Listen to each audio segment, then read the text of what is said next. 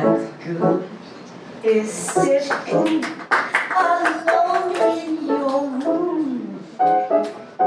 Come hear the music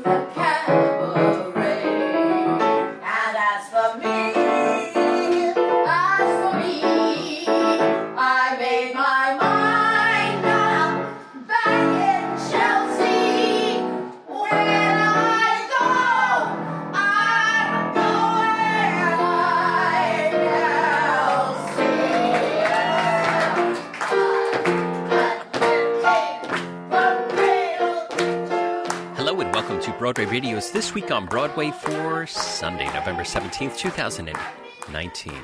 My name is James Marino, and in the broadcast today we have Peter Filichia and Michael Portantiere. Peter is a playwright, journalist, and historian with a number of books. His columns appeared Masterworks Broadway, Broadway Select, and many of the places. Good morning, Peter. Hi. Good morning. Also with us is Michael Portantiere. Michael is a theater reviewer and essayist. He's also a theatrical photographer whose photos have appeared in the New York Times and other major publications. You can see his photography work at filesaboutkphoto.com. Good morning, Michael. Good morning. Good morning. Also, to let our listeners know that um, if you can support us over at patreon.com, that's uh, broadwayradio.com slash patreon or patreon.com slash broadwayradio. Either way will get you there. You will get these episodes immediately as they come out, whether it be uh, this week on Broadway or today on Broadway. And uh, get it, bef- you know, six, eight hours before everybody else gets it. Otherwise, the public feed will also have um, our shows at uh, BroadwayRadio.com. So, Michael, as we look at life in the rearview mirror, last night you had uh, 54 less cast albums. That was part of the launching of the new website, ca- castalbumreviews.com. Tell us, how did it go? I'm pleased to report it. Just it was a great success. We, uh, I, w- I was a little a little worried because about a week uh, ahead we only had 33 tickets sold, but then last night it was really basically almost sold out except for the severe um, the the far side seats at, at 54. So that was great. The audience really seemed to love it. We had an incredible group. I now that it's over, I'll, I'll tell you the the whole program. We had Penny Fuller come out and sing, uh, start the show with two songs that she did not sing in a to the theater and the title song. And then we brought out Marty Vidnovic to sing Lonely Room from Oklahoma.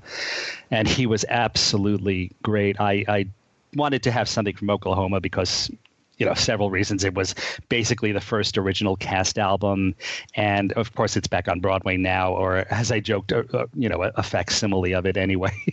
Uh, so i uh, i and that that production that martin uh, was in with christine andreas and larry guittard in 1979 was was a really wonderful traditional production of the show so i wanted to bring marty back for that and his voice you know sounds basically the same. Same applies to everyone in the show, really. Uh, Bill Hutton, the original Joseph, uh, Dreamcoat came and sang two songs, "Close Every Door," and uh, the finale, "Any Dream Will Do." That was our finale. And I mentioned to the audience, we actually used, uh, we faded in the cast album recording of "Any Dream Will Do" halfway through Bill singing it, and then he he sang the end of it with the recording. And I said, well, it really, you know, it it, it was made much easier for us to do that by the fact that Bill sings all of his songs in the same keys that he sang them in in the early '80s. So he's another phenomenon. Then the amazing Anita Gillette came out and sang the Secret Service Makes Me Nervous from Mr. President. And she did Mira from Carnival, uh, a show she was originally in the chorus of, and then she uh, she wound up taking over or um, uh, I guess, uh, uh, stand by and then and then maybe taking over for Anna Maria Al- Alberghetti, and sh- that's such a beautiful song. Then she did OG from Jimmy, a show you don't you don't hear that much from usually, and then she and Penny uh, sang a gorgeous duet version of Once Upon a Time from All American, which is another show that Anita was in, although again she didn't get to sing that song. Uh, then we had Tyler Tyler Mill Iron uh, come and sing "Make Someone Happy" from Do Re Mi. Uh, he had sung that before. I had heard him do it in a in a show with Steven Brinberg's Barbra Streisand show, and he just that song could have been written for him. He did such a beautiful job with it. Then Marty Vidnovic came back and sang a little uh, melding, he called it, not a medley, of two songs from Baby, At Night She Comes Home to Me, and With You. Then Penny came back and did her big 11 o'clock number, which she did sing in applause, One Halloween.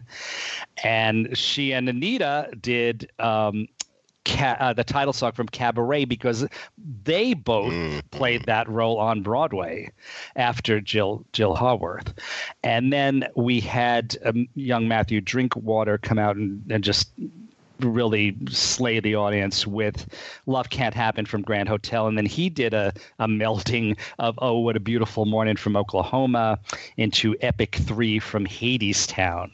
And then, uh, as I said before, uh, Bill Hutton closed it out with "Any Dream Will Do." So it was, it was a wonderful night. I, I, really think the audience enjoyed it, and um, I, uh, they have such a, a great staff at Feinstein's 54 Below. The, the entire staff. Actually, I, I was remiss. I, I got a little flustered at the end because we were running a little long, and I, you know, also I don't do these too often, so I, I, I neglected to thank the the tech crew, KJ Hardy and Amanda.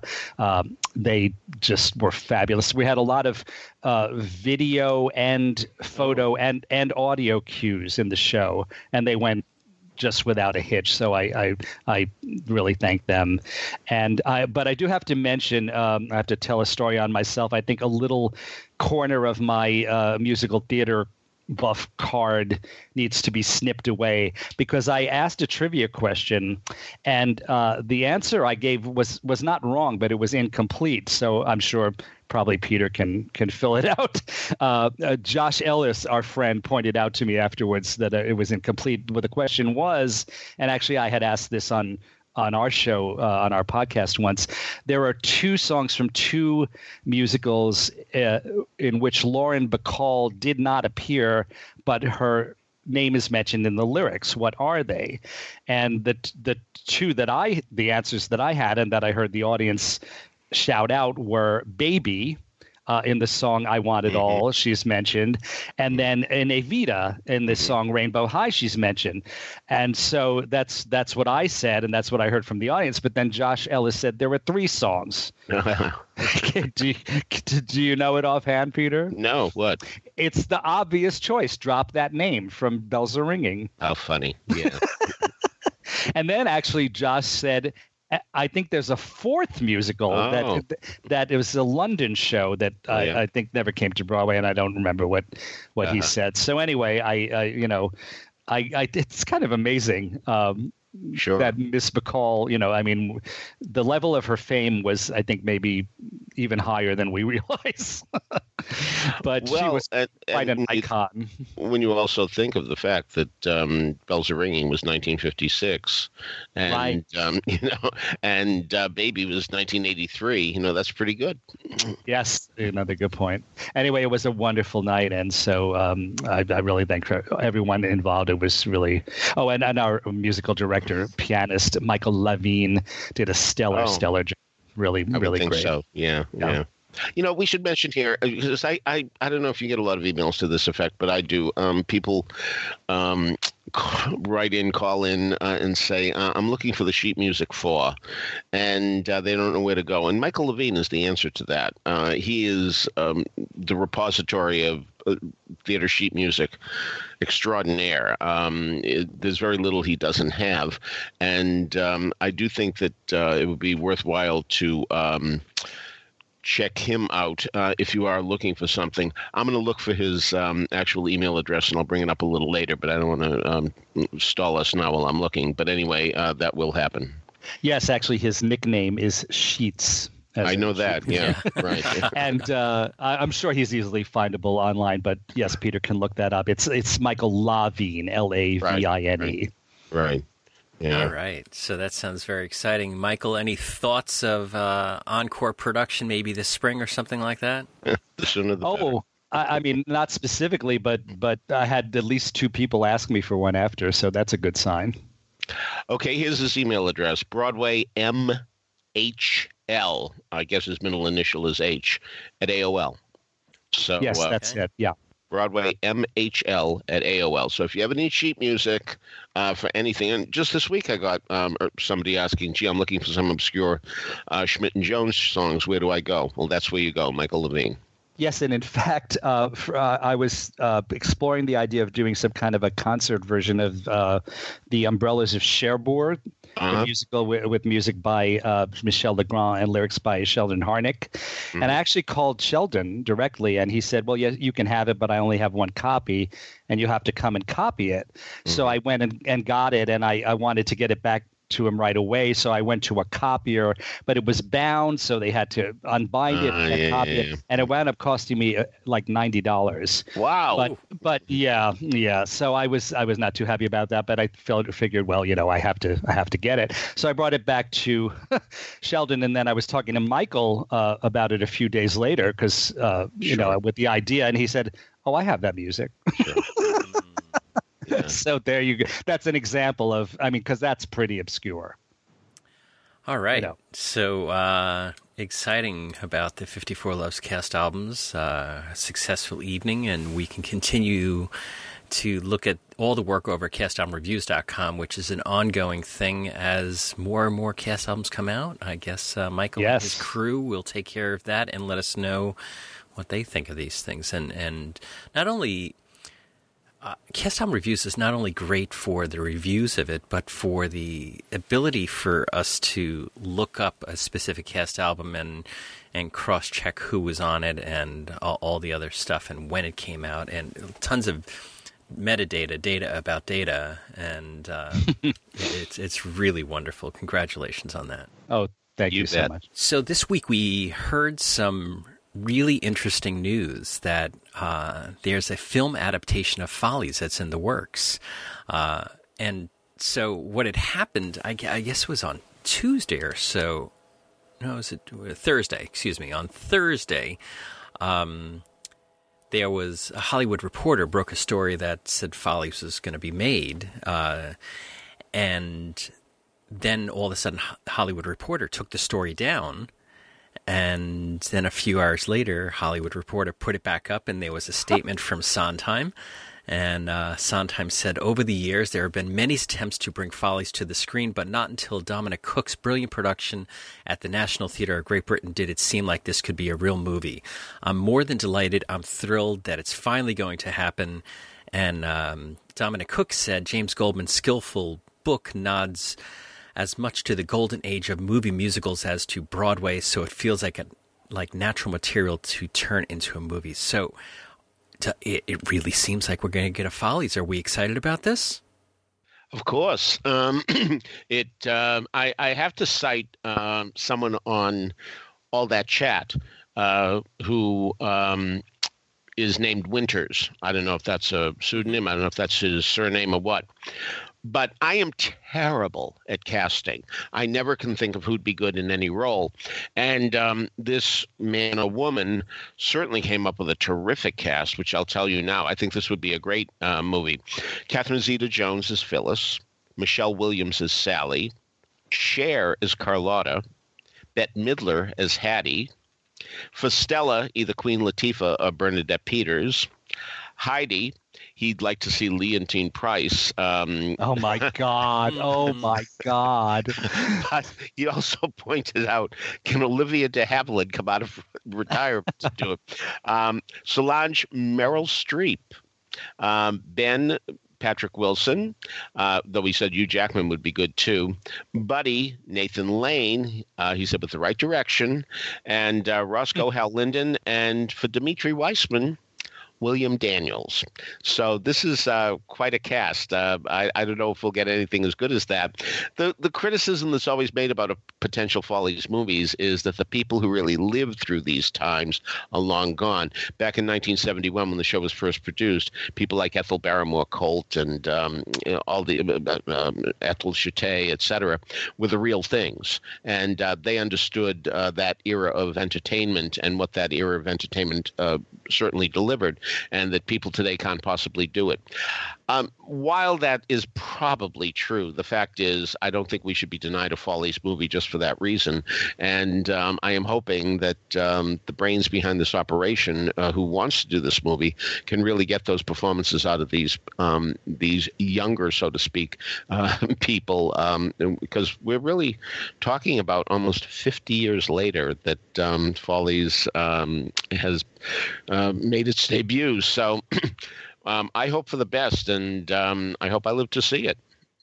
So uh, this uh, this also was announced that the studios behind it are Heyday Films and BBC Films. So obviously BBC is a household name that you know about.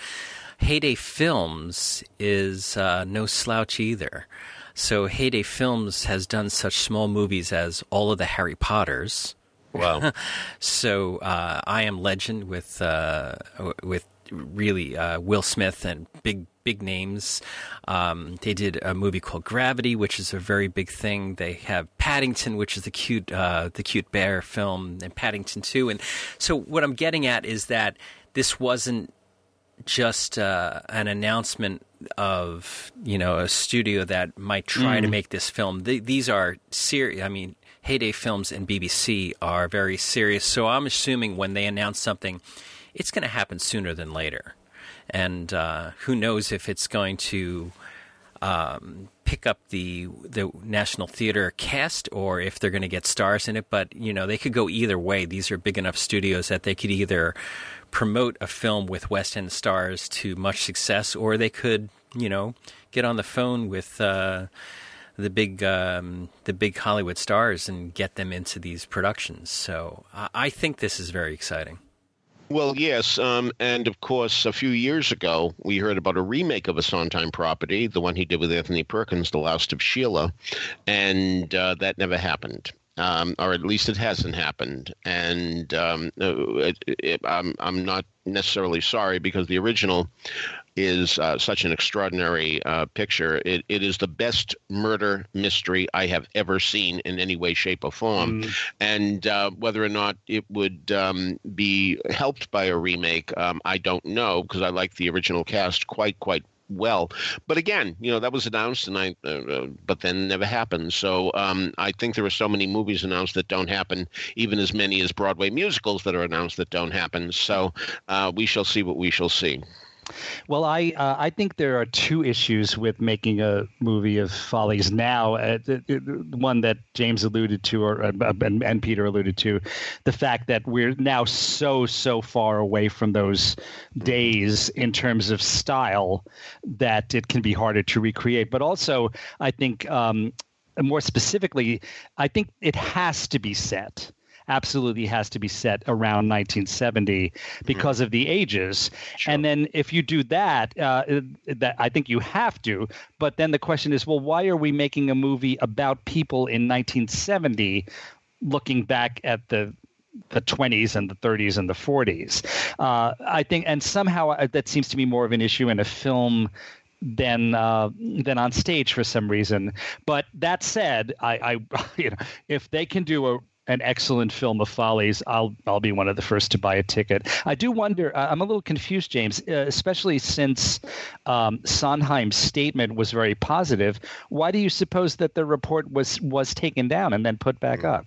Uh, I was talking to Ashley Steves about this, and I bet you that there was some sort of embargo in place. Oh, okay. and yeah, and Hollywood Reporter accidentally broke the embargo, and that's why this was a had had a false start and and you know everybody else was playing catch up after this got this got announced, and you're still seeing, you know, major outlets like the Varieties uh, still reporting on this days later because they were caught unawares uh, of this of this thing. I bet you that's what happened because it didn't seem Yeah. like it was. You know, um, a Thursday afternoon was the appropriate time to make this type Yeah. of announcement. Mm-hmm. Yeah, yeah. That's you're probably you're probably right. Yes. yeah. Yeah. This week on Broadway is being sponsored by Mack Weldon. Mack Weldon is a company that sells high quality men's basics for clothing and every day, everywhere at a great price. From head to toe, Mack Weldon has you covered in comfort from underwear to socks to tops to bottoms.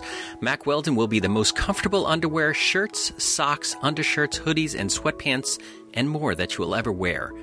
They have a line of silver underwear and shirts that are naturally antimicrobial, which means they eliminate odor.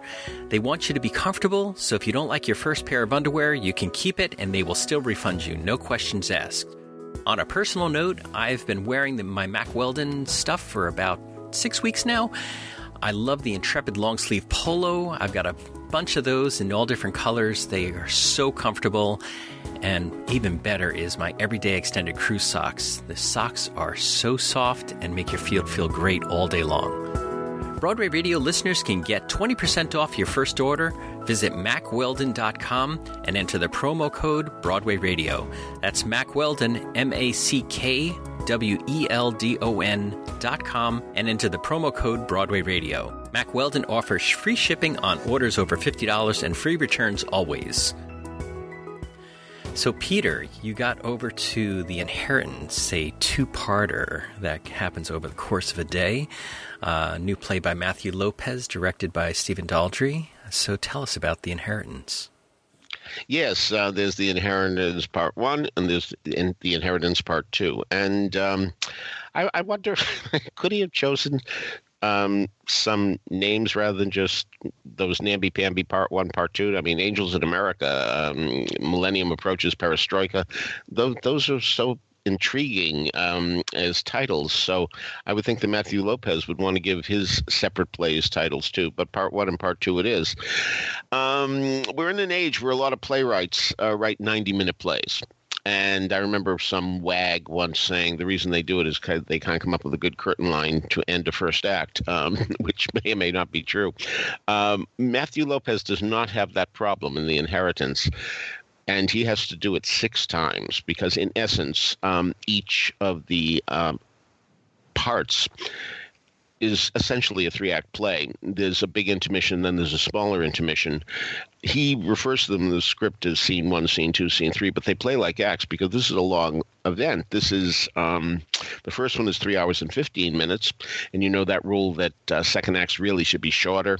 It is three hours and 10 minutes. Um, so you're in the theater for a long, long time, and yet you won't feel that you're in the theater for a long, long time because this is such an engrossing uh, experience. Uh, for one thing, I have to say that when I talk about part one and part two, I have to say that the one that really packed the wallop for me was the end of the uh, first part. Now, um, I'm, I don't want to give too much away, but what I will say is that this play is the grandson or the son of Angels in America, and that's why I mentioned Angels a little earlier, and that's because it does deal with the AIDS crisis. However, it's not much of a crisis in uh, 2017 um, and 2018, which uh, much of the play takes place. It goes back to 2015, actually.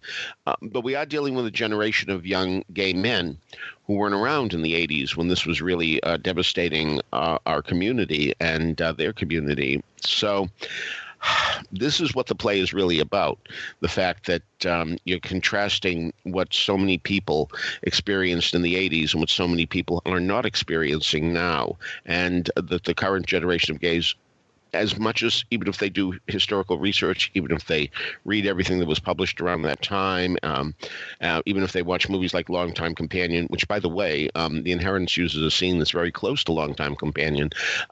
Whatever the case may be, it it really isn't the same as being there, of course. And this play does a very good job, an extraordinary job actually, of um, making you realize what was going on back then. So that's the real power of it. However it also deals with a number of other subjects. Um, it certainly deals with relationships um, that start and stop and may start again. It also deals with um, an older man and a younger man uh, who who bond and have what seems to be a solid relationship. And the inheritance um, has two meanings because one of it has to do with the fact that there is a house that um, somebody should be inheriting and may not be inheriting, and um, also the inheritance of the um, the AIDS um, crisis that. Uh, that it is being passed on as information, but only as information and not um, with the, the reality of it. Now, um, it's done on a bare stage um, that's a platform that comes uh, that rises up and down and set designer Bob Crowley knows he's smart enough, and of course with seven Tony Awards, uh, he's no dummy. Um, that uh, when you have no scenery, you have a black wall so that people will stand out, um, and uh, and they really do. And speaking of standouts, my uh, what a cast we have here! I mean, it's it's tremendously effective. One of the um, characters is Toby Darling, and he's played by Andrew Burnap wonderfully. He's a guy who's written um, a young adult novel, much in the vein of Tim Federle's novel. I don't know if you know Tim Federle's novels, but if you don't, you really should, even if you're not a young adult. He's such a wonderful writer, and um, it really is trailblazing stuff that he has uh, written in his time. So, anyway, um, Toby has written a, um, a, a, novel of that scope, and now it's being encouraged to be turned into a play. So, uh, that's something that looks like it's going to happen. So, um, Samuel H. Levine plays Adam a young man who thinks he'd be really good in this play. And we'll see if he gets the part. We'll see how he gets the part. And we'll see what he uh, does with the part. And we'll also see, for that matter, um, how he um, reacts to Toby as time goes on. Uh, I'm being purposely oblique. Now, Samuel H. Levine also plays Leo. Leo is um, a rent boy and um, there is a point where uh, Toby um, hires him, and one of the things that intrigues him is that he looks so much like Adam because he is attracted to Adam. And obviously, uh, he does look like uh, Adam because it's played by the same actor, and um, and they have quite a relationship as well. So also in the mix is Eric Glass, wonderfully played by Kyle Soller, and Eric um, is the one who has the relationship with the uh, older man, wonderfully played by Henry Wilcox. Um, I'm sorry, Henry Wilcox is the character. John Benjamin Hickey is the um, actor who plays him. Now he is coming off uh, the death of a of a, longtime partner. They've been together for 36 years, and um, and so he's uh, quite uh, devastated by that. Now, um, one of the um, amazing things, and God bless um, the press people for sending out the script. I actually um, counted, well, I had my computer counted, um, the number of words that John Benjamin Hickey uh, has in his speech, and it's 1,755 words, interrupted once by two words by the Eric Glass character, uh, where he's talking about what AIDS was like in the 80s. So finishing in second place, but very closely behind at 1,435 words, is Lois Smith. Now, Lois Smith, who is, um, I hate to be indelicate about this, but um, uh, she's substantially older, let's say, than the character she's playing, because the script indicates the character is in her 70s. And Lois Smith um, is past that now. You'd never know it especially because she has 1,435 words that she has to do that's interrupted a few times, um, talking about her experiences with her son, uh, the, who was um, gay, uh, though she thought he was the euphemism that so many use, confused. So, um, but she had to come to terms with the fact that he wasn't confused at all. What he was was gay, and uh, the ramifications of that. She comes in very late in the show, but uh, not that this play needs a pick me up, but she does uh, pick up the uh, proceedings amazingly because she's the only woman in the show. And um, the contrast is really something to see so many of these young men listening to her, to what she has to say, and uh, experiences they didn't have. What I haven't mentioned is that. Um, the play is inspired by, not adapted um, from, but inspired by uh, E.M. Forster's Howard End, and Forster actually appears in the in the play as um, sort of like the leader of the chorus because there are a lot of chorus members on that stage, um, huddled around that platform, and. Um, so if, if you didn't know that this was E.M. Forster, um, you might not guess it because everybody calls him Morgan. And Morgan is um, the one who um, takes us through this journey. And um, so E.M. Forster, it's his middle name, Morgan. So, uh, so he has a lot to say. So there's a lot, you know, as long as it is and it is, it would be longer if you didn't have um, these various chorus members and Morgan uh, summing things up now and then. They they certainly um, have little paragraphs of information that uh, take you from one point to another. So uh, I will also say that um, this is a show where you don't have to buy tickets for both parts. Uh, you can buy them individually, and I would have to say, and um, I, I, I, hate to put it this way, but the first one is superior to the second. So um, tickets are not cheap, of course, uh, for any show. I mean, whenever somebody says to me, "I got cheap seats to whatever," I always say, "You didn't get cheap seats. You got discount tickets." There is a difference. And um, regular seats, we're not talking um, premium, are one ninety eight. So um, if you uh, really cannot afford to go to both part one will suffice. It's it seems to be a play in itself. Yes, you'll miss Lois Smith, and that's too bad. But um, but nevertheless, uh, part one really has uh, a bit more power than part two, um, especially that first act ending in uh, part one, which um, I really think everybody should see. But uh, whatever the case may be, the inheritance with so many debuts here is uh, going to make a lot of um, names for a lot of people in this cast, uh, some of which I mentioned. And um, I do think it is as close to a must see event as Broadway ever gets. And we'll see uh, if the public responds. Uh, so many times, these shows with two parts have a real problem selling themselves because people think they have to see the two parts. Or with. Um, with the Norman Conquest with three parts, you know, both productions uh, suffered because a lot of people felt, well, I don't want to see just one. If I'm going to see them all, or I'm just going to see none. So um, I, I think with this one, at least part one should be seen. This episode of This Week on Broadway is being brought to you by ShowTickets.com. ShowTickets is your go to source for the best deals on Broadway and off Broadway shows, New York City tours, and more. Right now, you can save over 40% on tickets to see Frozen, 35% on Oklahoma, 25% on Waitress. Plus, check out our blog for exclusive interview content for the stars and creators of Broadway's latest and greatest, as well as dining guides, itineraries, theater news, and more. Showtickets.com has everything you need to make your next trip to New York City one to remember at prices you'll love. What are you waiting for? Check us out today. Showtickets.com. Michael, you got over to Tina, the Tina Turner musical at the Lunt. Uh, Peter talked about it last week. What was your thoughts on Tina? I don't have much to add. I, I'm not surprised that I found Adrienne Warren absolutely spectacular in the title role. She, I, I, she more than lived up to the stellar, stellar, incredible, amazing reports I've heard of her performance, first in London and now on Broadway. And I just it was a privilege to be really in the in the theater. I, I add my core my my voice to the chorus of people who have wondered aloud how she can possibly do this six times a week. Um, she doesn't do eight, but even to do six, I don't know, even to do three, uh, to me would be an amazing achievement, and and not just. Uh, not her, just her delivery of the songs, but her acting as well, and her whole stage presence. She's she's absolutely electric.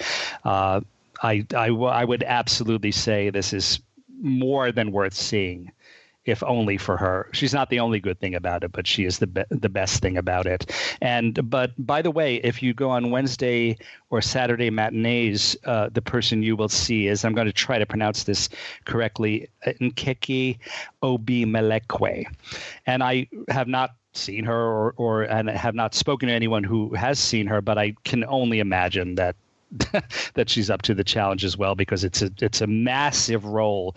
The um, there there there are two uh, people who play Tina in this show, but the uh, there's the person who plays her uh, as a very young woman is only uh, in uh, just the, the the beginning of the show, and then comes on briefly thereafter. It's it's not a case like the Donna Summer show or the Cher show where you had uh, three people kind kind of sharing the role equally. I, am I'm, I'm glad. I'm I think it was very very smart that they did not go that route. But it is um, it is quite a, a marathon for uh, for Miss Warren because they didn't go that route. Uh, but I think the show is far, far better for it. So props to that. Unfortunately, uh, to me, the book, uh, uh, the this the show was the downfall of this show in terms of quality was the book and the direction. As Peter mentioned, the book is billed as being by Katori Hall with Frank Ketelaar and Kees Prince.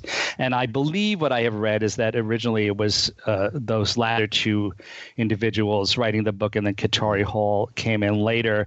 Uh, some people have liked her work. I think it's, I think, well, and of course now we we it's hard for us to say who exactly contributed what to the final product but I, I think it's one of the most abysmal of all of these biomusicals and um, and I have to say I'm not surprised in that sense because uh, again although many people apparently really liked the Mountaintop, which is the play that Katori Hall wrote about Martin Luther King. I extremely disliked that play. I thought it was a sitcom about Martin Luther King, and I could never understand how anyone how anyone saw it otherwise. Uh, to me, it was just so obvious that that's what it was. So sadly, I, I was not surprised at that. And as for the direction, the director is Phyllida Lloyd, who directed Mamma Mia and also was one of the main architects of Mamma Mia. So I, I'm not surprised at the result here. Uh, and, and I think it's unfortunate because it's um, because they do have this amazing star, and plus the story of Tina Turner's life is uh, is quite dramatic. Uh, I'm sure many of our listeners know the basic outlines of it. Uh, as Peter mentioned, they do they n- not only do they not shy away from the physical abuse that uh, Tina receives from her husband Ike Turner, as played by Daniel J. Watts. There is a lot of it in the show, a lot of actual well, I mean, simulated, but uh, hitting, uh, you know, uh, like smacking in the face and punching, and it's it's very, as Peter said, very very hard to watch. So they don't shy away from that, but that that is in there. And um, I actually haven't checked in. Ike Turner is still with us. Is that correct? I haven't heard otherwise, but um, you know, I don't have my yeah, the pulse of that I'm, world. So I mean, I don't, I don't know if I, I you know, and uh, I mean, of course, if it's all true, and we have every reason to believe it, um, then Turner uh, died in 2007. Did he? Oh, okay. Oh, okay. I'm saying I wasn't sure. All right, so that explains because I don't know. I don't know if not know if they would have been able to show this if he was still with us. Although as I said, I, you know, there's no reason to believe it's not true. So I'm not suggesting that. Um, anyway, uh, yeah, there there are lots of other good things about the show, but also lots of other bad things, including the ridiculous level of amplification. So it's kind of a mixed bag, but go for Adrienne Warren, and you won't be disappointed. It is stacking up to be a real incredible horse race in that leading actress category in a musical. Oh, yeah. You know, this is Yeah. uh, Adrienne Warren. Everybody's raving about how great she is. So, uh, well, you know, it's November, but, you know, certainly we can see through to June what's going to happen at that finish line. It's going to be a photo finish. All right. So that is uh, Tina, the Tina Turner musical. Uh, uh, correct me if I'm wrong. That's also that played in the West End last year, uh, last couple of years. oh, it's Yeah, I think yeah, it's still yeah. there. yeah, and Adrienne Warren was a huge hit over there. Mhm, So um, yeah, that's uh, true as well. So, Peter, uh, Lincoln Center Theater's uh, White Light Festival is featuring a uh, uh, a production of Richard III, which you got over to take a look at. So, tell us about Richard III. Well, this is not at Lincoln Center, even though um, it is part of the Lincoln Center White Light Festival. Um, it's at John Jay College at the Gerald Lynch Theater, which is very far west um, between um, 10th and 11th Avenues um, in the 50s. And it's a place I've never been to before. It's a very nice, commodious auditorium, but of course, the uh, the real uh, uh, important thing is whether or not this production of Richard III is worthwhile. And my, is it ever? And it certainly is because of Aaron Monaghan playing Richard III. Uh, he plays it um, well, uh, whether or not it's historically accurate. Shakespeare decided to give Richard a hump and um, and have him crippled, and so most of the show he is uh, holding two sticks um, two canes on which he walks. It's very, very compelling as time goes on when uh, he needs to be in front of the public that he either uses one stick or no sticks at all. Um, and one has to wonder exactly how much of an affliction this is, if he has to be strong and brave about it. There, there's often been talk about the fact that John F. Kennedy uh, was very, very ill during his administration, and he used to have to suck it up and um, and be strong uh, because his back was killing him. So um, that came to mind. Though another president will come to mind while you're watching this, Richard III, uh, because this is a, a, a, sneaky, manipulative guy, and um, to say the least. I mean, no sooner does he have um, a man killed that he's wooing uh, his widow, and that's Lady Anne. Uh, the way you find out that she uh, has a dead husband is pretty effective, and something one has I've never seen in Richard III, and um, I go back a long way with Richard III when Al Pacino was doing it back in the 70s. So um, the entrance uh, of um, Siobhan Cullen with this um, uh, with uh, her husband is uh, pretty effective, and um, there is is Richard, you know, giving her all these good reasons why he should be her next husband. You know, I mean, the audacity of it is incredible. So, um, but anyway, Aaron Monaghan is just magnificent, and the point is because he is. Um, uh, has this disability, um, he walks on one foot uh, the way we all walk, but the other foot he actually has always in a position of uh, a tiptoe, so to speak. And boy, that must be so hard to do, especially because Richard is not a short play. Ironically enough, it was the show I saw after The Inheritance. So in a 29 hour span, I was in the theater for 10 hours uh, because this is more than three hours as well, because uh, Richard is hardly a short play. so um, what's really uh, quite quite impressive is that Marie Mullen is in this. Now, Marie Mullen has made one Broadway appearance and one Broadway appearance period. And that was in The Beauty Queen of Leenane. Sadly, that was 20 years ago. It's hard to believe that, but it is. And she plays Queen Margaret, who's getting on in years, and um, and she has uh, certainly her um, issues with uh, with Richard. And um, but the real real uh, contest that um, happens is between Queen Elizabeth and Richard. Um, they have a scene in the second act, and of course, I'm using second act in the modern sense because Shakespeare plays tend to be five acts. I'm telling you, um, the way Garry Hynes directs it, I mean, the stakes get increasingly higher with each line of dialogue. It's as if you, you start, just for the sake of argument, at 1%, and then Queen Margaret talks, and um, it's 2%. I'm sorry, Queen Elizabeth talks, and it's 2%, and then 3%, and then 10%, and then 15%. The way it escalates is just amazing. And this, for this scene alone, it would be worth seeing Richard III. Now, it's only here till November 23rd, and there aren't that many performances left. But if you've never seen Richard III, or if you've ever seen Richard III, now's the time to go. I also have to say that um, the costumes are really quite wonderful, as you expect in a Shakespeare production, which is done traditionally. This is not modern dress, but there's one costume that Richard wears towards the ends of the show that is just dazzling beyond belief after he's become king, uh, which he's certainly worked hard to do. Um, the robe that he has is is one of the most striking uh, costumes that I've seen in a long, long time.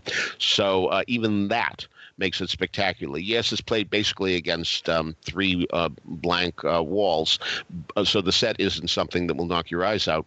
But considering what this play is about and the ruination and how um, we have uh, certainly people in power who abuse that power, uh, this play is very, very timely, and um, that's pretty impressive for a play that was written you know, quite some time ago.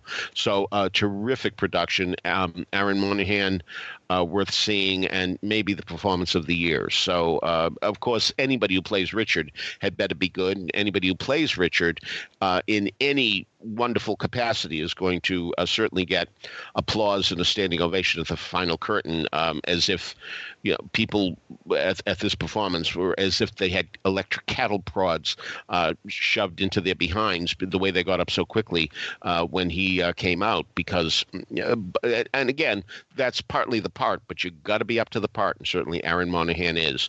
So um, while this is the 14th production of Richard III I've seen, I think it may very well be the best. And again, I saw Al Pacino. All right. So uh, that is um, Richard III, and it's got a strange performance schedule. And I'm going to put the performance schedule in the show notes at BroadwayRadio.com so that you can find uh, a link quickly over to see uh, which performances are left. I think they have uh, about a week left, it's looking like here. And this is from the Druid Theatre over in Ireland that, uh, that, that production is imported from.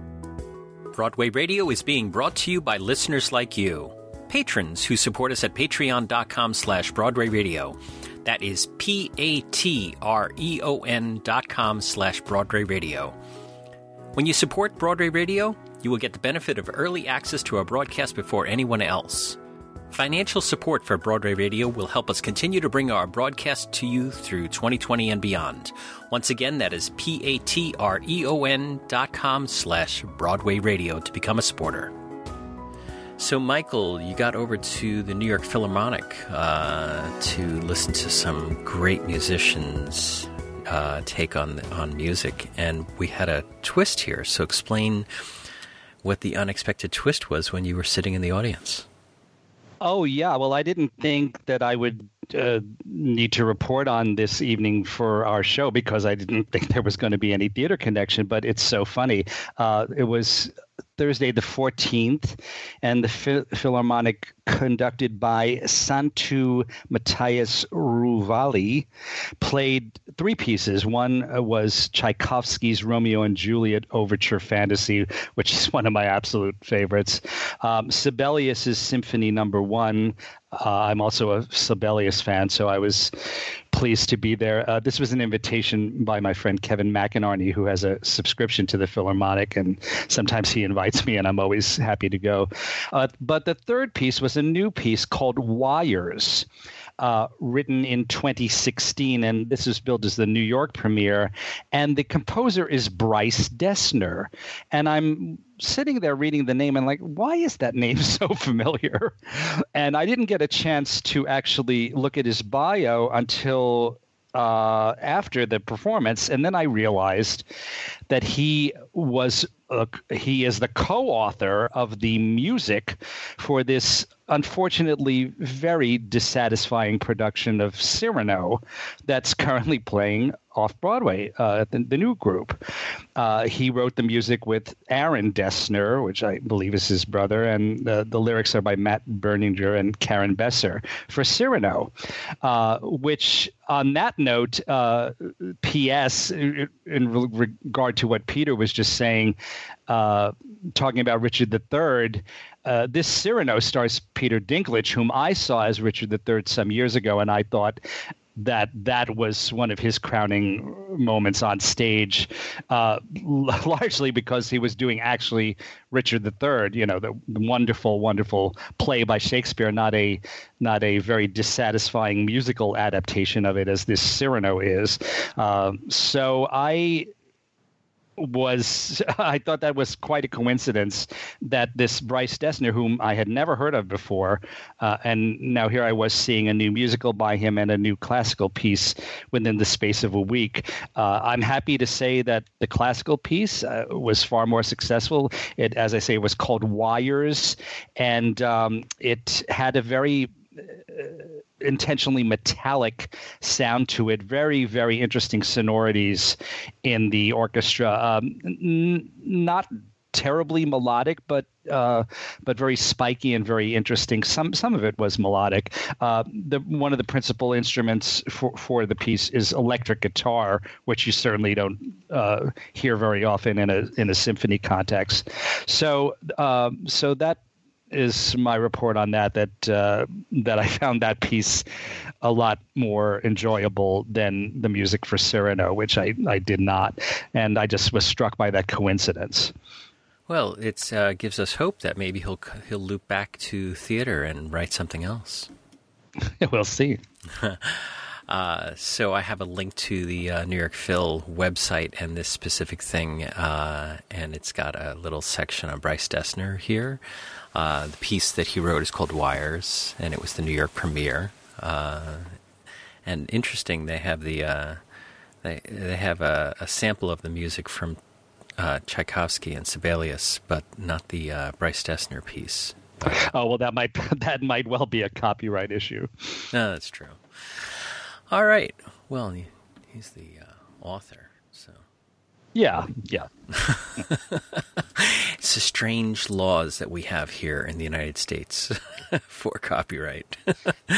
no, but also I suspect maybe that he uh, the piece has not been recorded yet, and they, you know, they it's it's oh, not always easy point, for them yeah. to to have an excerpt from a live performance because of union rules. Sure, absolutely. So that might be it. Yeah. All right. So uh, that wraps it up for our reviews today. Before we get on to trivia, we forgot to answer our trivia question at the top of the show because we were so mm-hmm. excited about cast albums mm-hmm. at 54 Below. Uh, I want to remind everybody that you can subscribe to these broadcasts by going to the front page of BroadwayRadio.com. There's a subscribe link. That way, each and every time we have a new episode of This Week on Broadway, it'll be automatically downloaded to Apple Podcasts for you. Of course, you don't have to listen to us on Apple Podcasts. There's many ways to listen to us. iHeartRadio plays us. TuneIn plays us. Stitcher plays us. Google Play Google Play plays us, and anywhere that you can listen to find a podcast, you can get Broadway Radio's offerings. Contact information for Peter, for Michael, and for me can be found in the show notes at BroadwayRadio.com, as well as links to some of the things we've talked about today. So, Peter, do you have an answer to last week's trivia? Well, the question was what do these shows have in common? Call Me Madam, Mr. President, Follies, Godspell, Over Here, Starting Here, Starting Now, ain't misbehaving in a class act? And the answer is that each one of them has a quodlibet. Now, that term may be unfamiliar to some um, listeners out there. So that's where you have a song, and then somebody sings another part of the song, and then you put both of them together. Uh, Call Me Madam has that in You're Just in Love, Mr. President with Empty Pockets and a Heart Full of Love. Follies You're Gonna Love Tomorrow with Love Will See Us Through. You hear you're going to love tomorrow first. You love will see us through, and then you hear them both together. Uh, Godspell has all for the best. Over here has my dream for tomorrow. Starting here, starting now has one step. Ain't misbehaving, lounging at the Waldorf, and a class act Gauguin shoes. So, um, you know who Janicki was the first to get it, followed by Brigadude, Brigadude, Albert Fine, and Susan Forster. Not Sutton Foster, Susan Forster. Like E.M. Forster, in fact, same thing. All right. Now, this week's question should be easier because it deals with a current show. So there are 36 shows playing on Broadway right now. And uh, so one of them uh, will be part of the answer to this question. So here's the question A few decades back, there was a show at a Broadway theater, the name of which rather describes the contents of a show that's currently playing at that same exact theater. What's the show from long ago that describes the show that's playing right now at the same theater? Okay. If you have an answer to that, uh, email us at trivia at broadwayradio.com. We'll let you know if you're on the right track. So, on behalf of Michael Portantiere and Peter Filichia, this is James Marino saying thanks so much for listening to Broadway Radio's This Week on Broadway. Bye bye. Bye. What is this I'm saying? What is this I'm feeling? Like I'm getting drunk, looking in her eyes. Overwhelming face, utterly appealing. Never mind the truth, never mind the lies, never mind the thought. In the world except love can happen quite so quickly. Now I'm filled with no one but her.